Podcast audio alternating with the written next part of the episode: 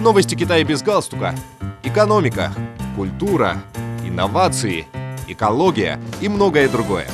Обо всем этом без политики. Дорогие друзья, вы слушаете новости Китая без галстука. Пилотируемый космический корабль «Шэньчжоу-15» будет запущен вечером 29 ноября по пекинскому времени с космодрома Цзюцюань на северо-западе Китая, сообщила канцелярия программы пилотируемой космонавтики Китая.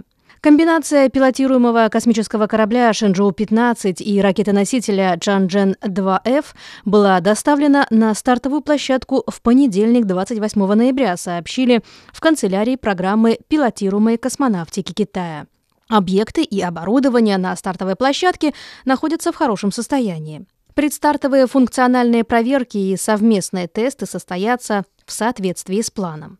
Для выполнения космической миссии «Шэньчжоу-15» в космос отправятся китайские космонавты Фэй Цзюньлун, Дэн Цинмин и Джан Лу. Командиром экипажа будет Фэй Цзюньлун.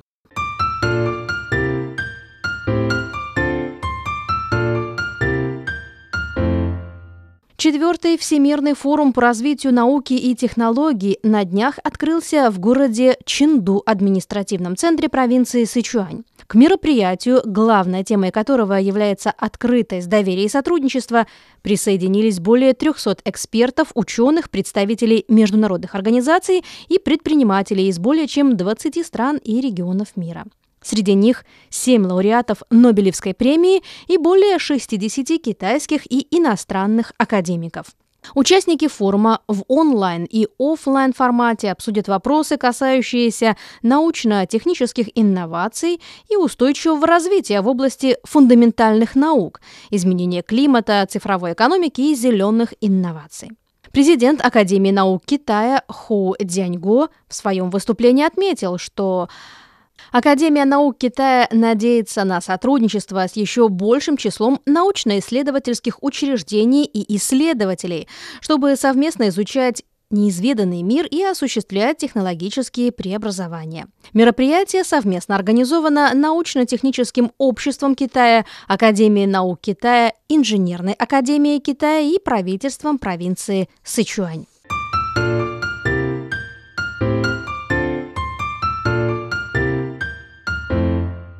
Китайский спутник для исследования Солнца передал свое первое изображение звезды с момента его отправки в космос в октябре, сообщила расположенная в восточно-китайской провинции Цзянсу обсерватория Цзи Дзиншань при Академии наук Китая. Передовая обсерватория космического базирования для исследования Солнца, получившая название «Кайфу-1», передала четкие рентгеновские снимки солнечных вспышек, которые произошли в час ночи по всемирному времени 11 ноября 2022 года, заявил главный научный сотрудник вышеупомянутой обсерватории Гань Вейдюнь. Он сказал, что изображение было получено с помощью установленного на спутнике жесткого рентгеновского тепловизора. Несмотря на то, что спутник все еще находится на стадии тестирования, эффект съемки превосходный, что позволяет эффективно идентифицировать как детали вспышек на Солнце, так и его тонкую структуру. Кайфу-1 был запущен в космос при помощи ракеты Джан Джен-2Г 9 октября с космодрома Цзюцюань. Обсерватория космического базирования для исследования Солнца Кайфу-1, названная в честь великана из китайской мифологии, который неустанно преследовал Солнце, работает на солнечно-синхронной орбите, и на нее не влияет вращение Земли, в то время как с помощью наземных телескопов можно наблюдать за Солнцем только в дневное время.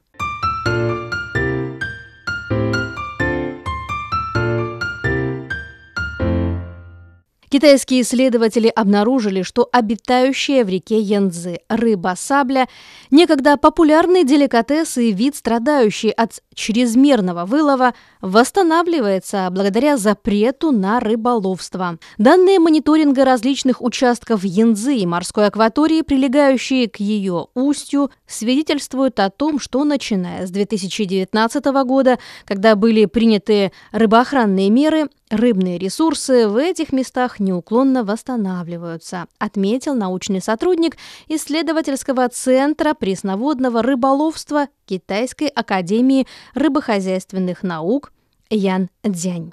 Рыба-сабля или волосохвост издавна считается главным деликатесом янцзы. Ее популяция резко сократилась из-за чрезмерного вылова и деградации естественной среды обитания. Китайские власти запретили коммерческий вылов этого вида в 2019 году, а в 2021 году вступил в силу десятилетний запрет на промысел в ключевых водах Янцзы. С 2014 года Ян Цзянь и его коллеги наблюдают за районом озера Пуянху, соединяющегося с Янцзы, где рыба-сабля мечет икру. По словам ученого, за период с 2019 по 2021 год среднее количество рыба-сабли, выловленной каждой наблюдательной единицей, в этом районе в 67 раз превышает количество, зафиксированное в период с 2014 по 2018 год.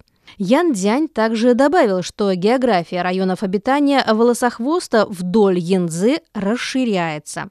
Недавно этот вид был обнаружен в таких местах, как озеро Дунтинху и река Гандзян, где в течение более 10 лет не было никаких следов этой рыбы.